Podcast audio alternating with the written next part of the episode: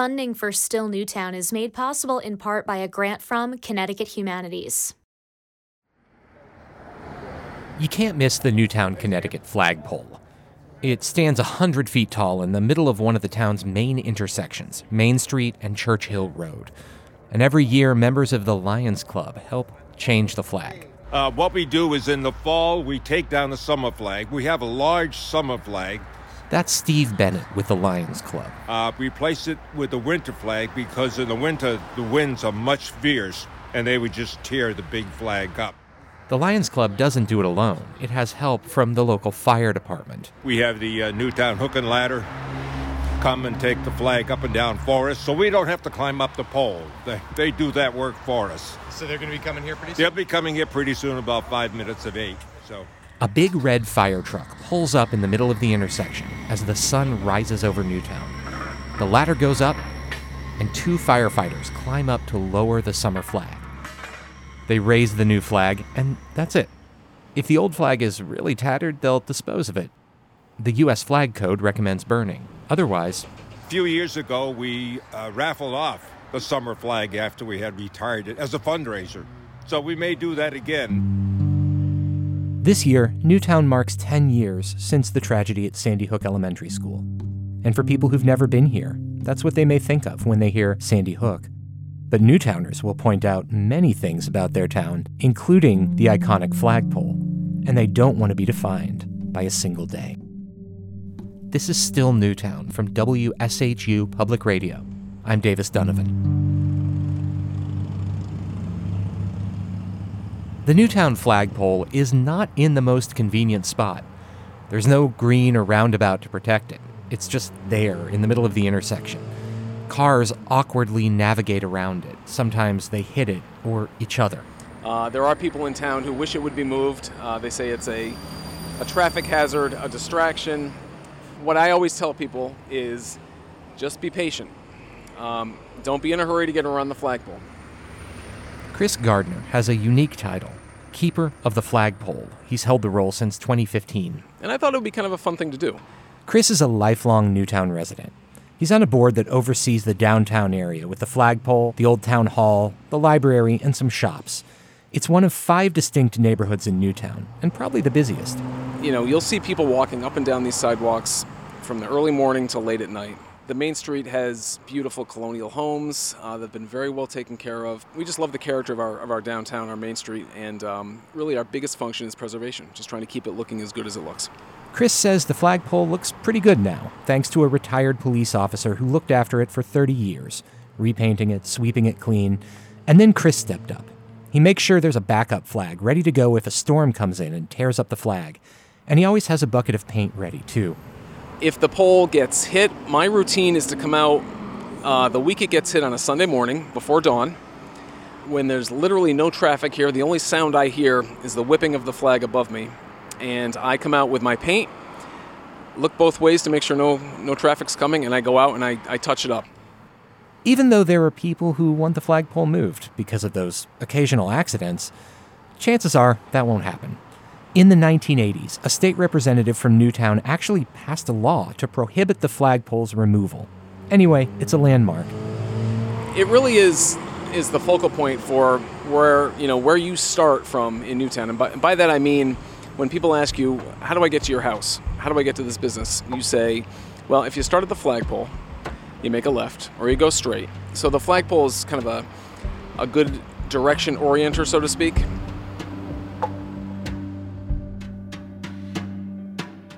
As best we know, a flagpole has been on this spot since 1876 to mark the country's centennial.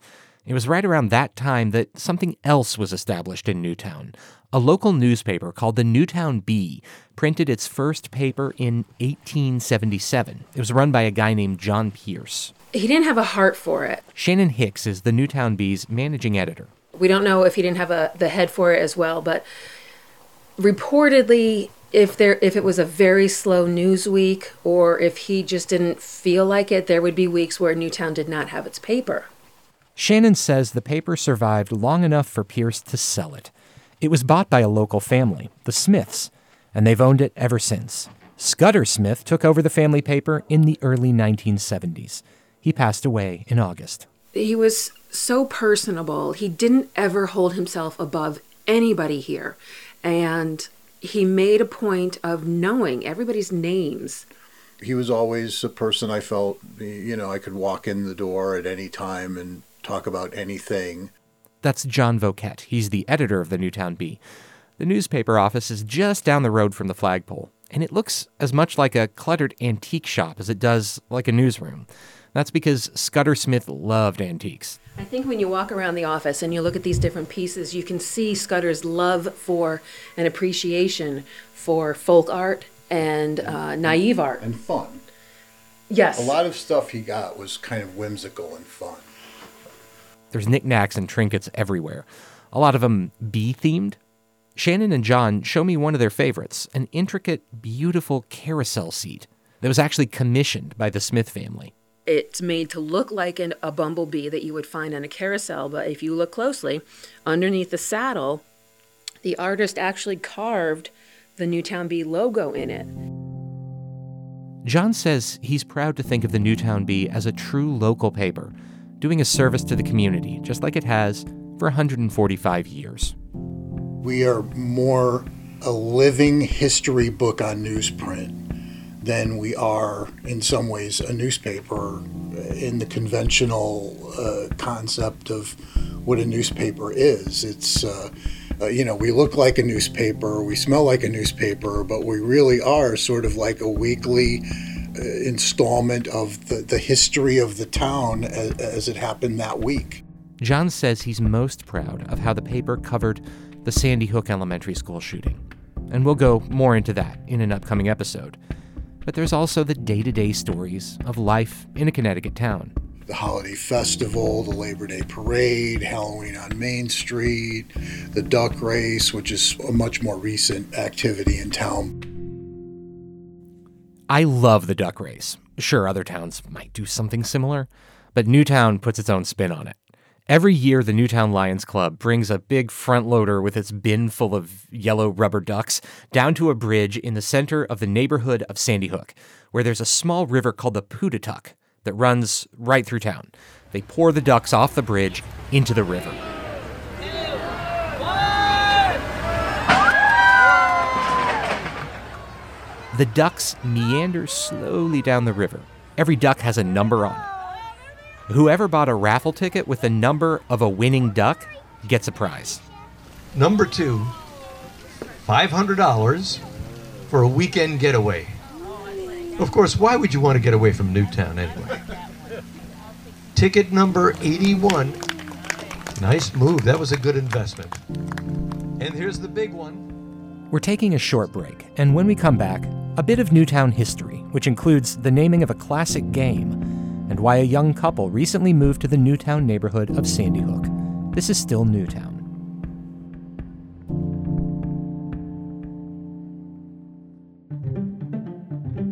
I'm JD Allen. And I'm Sabrina Garone. We're hosts of WSHU's podcast, Higher Ground. We put microphones in the hands of middle school student scientists. We get taught about climate change. We know about the damages that it will eventually do. But some grown-ups now don't even know what climate change is or what they could do to health. Listening to young people might give us a better chance at survival in the face of climate change. You can subscribe to Higher Ground from WSHU Public Radio, wherever you get your podcasts.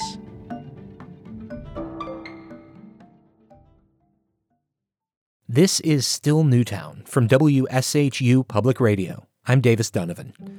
Newtown's history is similar to the rest of Connecticut. The colonists were mostly farmers, and they also produced lumber and flour at mills along the Pootatuck River in the Sandy Hook section of town.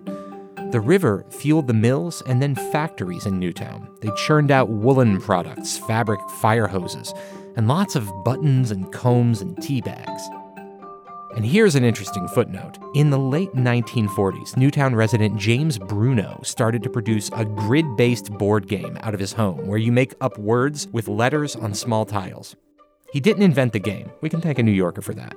But he helped simplify the rules and changed the name from crisscross words to Scrabble. If you drive around Newtown today, it's still a mostly rural community. And you can't miss one obvious reminder of its farming history: old weather vanes topped with metal roosters. In fact, the rooster is on the town seal. Yeah, when you think of Newtown, you think of the flagpole and the rooster. Alan Martin moved to the village of Sandy Hook as a newlywed in 1969.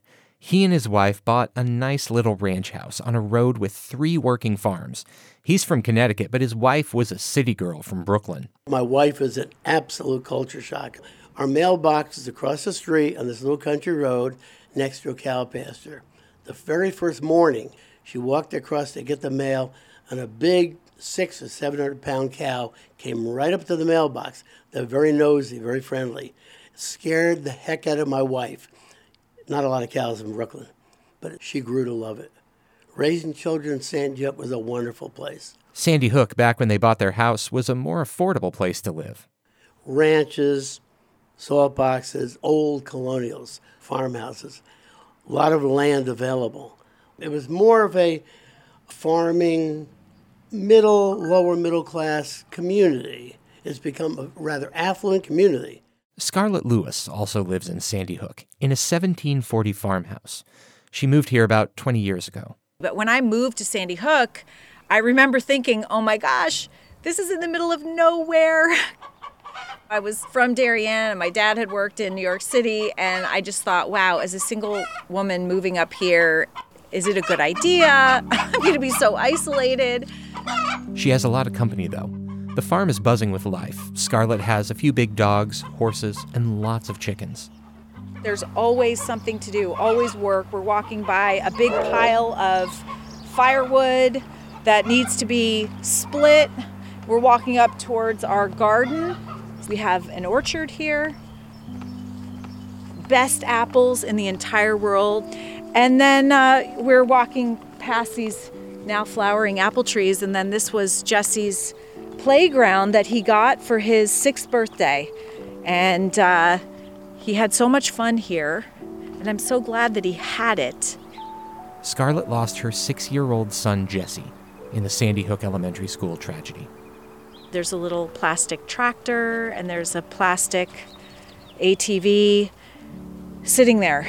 It's sad. I can't get rid of them, and I can't get rid of this. And kids do come, and they do farm visits, friends, and they play on it, which is bittersweet. So some of these things I couldn't get rid of. I still have Jesse's coat hanging up. His coat will always be hanging with our coats, always. So just little things like that, still around. From her front porch, Scarlett thinks about the changes in Sandy Hook.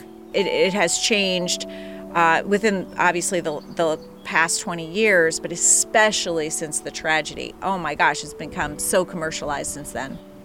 Scarlett thinks that change has been for the better. I thought that there would be a mass exodus, and interestingly enough, I ran into people that said that they wanted to move here because of the response and the love and just how we handled that, the outcome of the tragedy. And I was surprised.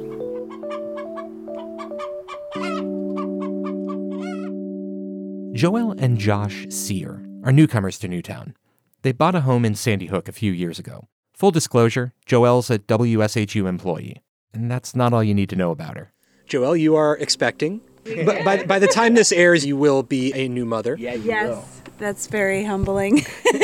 Give a reality check. Joelle grew up in Stratford, Connecticut, a town on the shoreline, about half an hour away. She was an athlete in high school. So we would come to Newtown to do cross-country meets and basketball, and I just always had an attraction to the town. I can't really explain why. It felt more rural than Stratford and homey.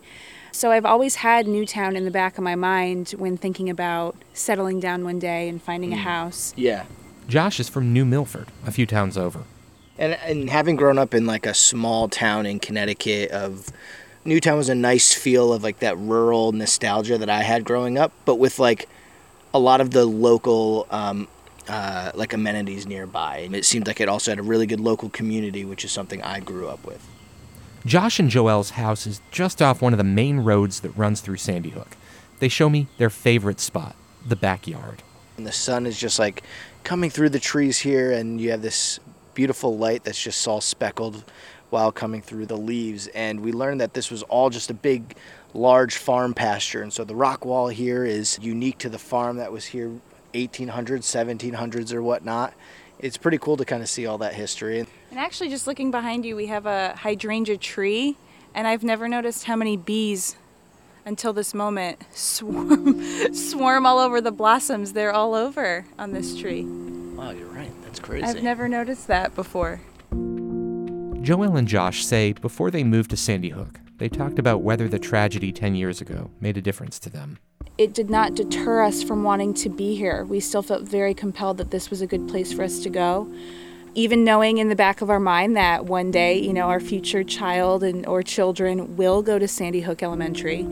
We almost feel, I don't know if proud is the right word, but overcoming that tragedy and getting on the other side of it, because Newtown still has so much to offer.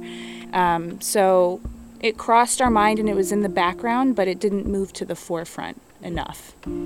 I'll be on phone calls with people from all over the states and the last where I live, and I'll say Sandy Hook, and you know, immediate, and the light bulb will go off as to like what that means and what that town is and represents. And it's like, that's not what it is here, having lived here. Like, I don't put them down, but I'm just, you know, I just don't agree with that like negative correlation to the name of the town that they get.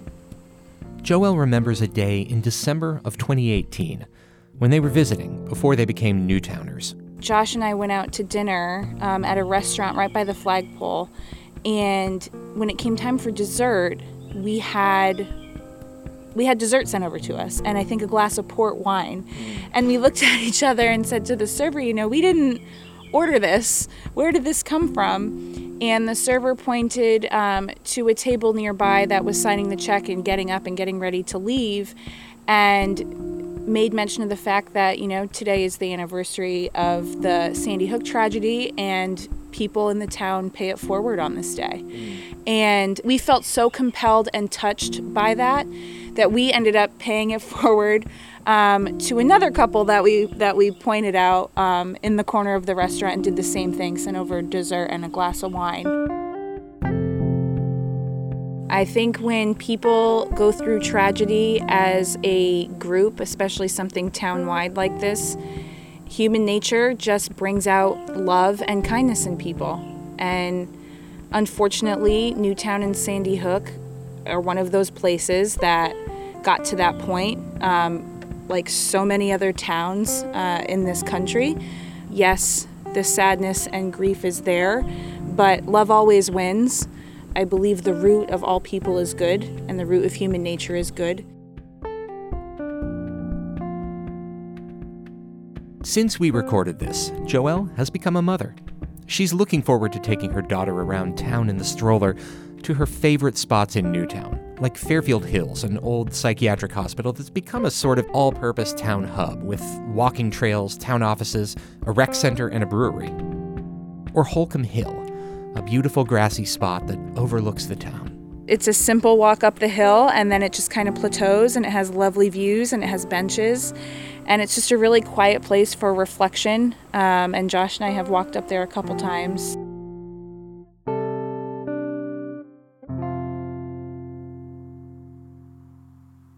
I've come to Newtown many times, both to report on stories and just to spend some time, and I have a favorite spot for times of quiet contemplation. It's a walking trail in Sandy Hook, hidden at the end of a narrow street near the middle of the neighborhood. You can follow the trail up a hill and into a thick, shady forest. It's called Rocky Glen State Park, but I always think of it by the name on the board as I enter. Al's Trail, named in honor of a local Newtowner, Al Goodrich, who helped create the path, but didn't live to see it finished. Part of the trail goes alongside the Pootatuck River that runs through Sandy Hook Center, the same place they hold the duck race. There were a few places to sit and watch the river, and listen to the rushing water, including one by a dam next to one of those historic mills. It's a peaceful, secluded spot. A still spot.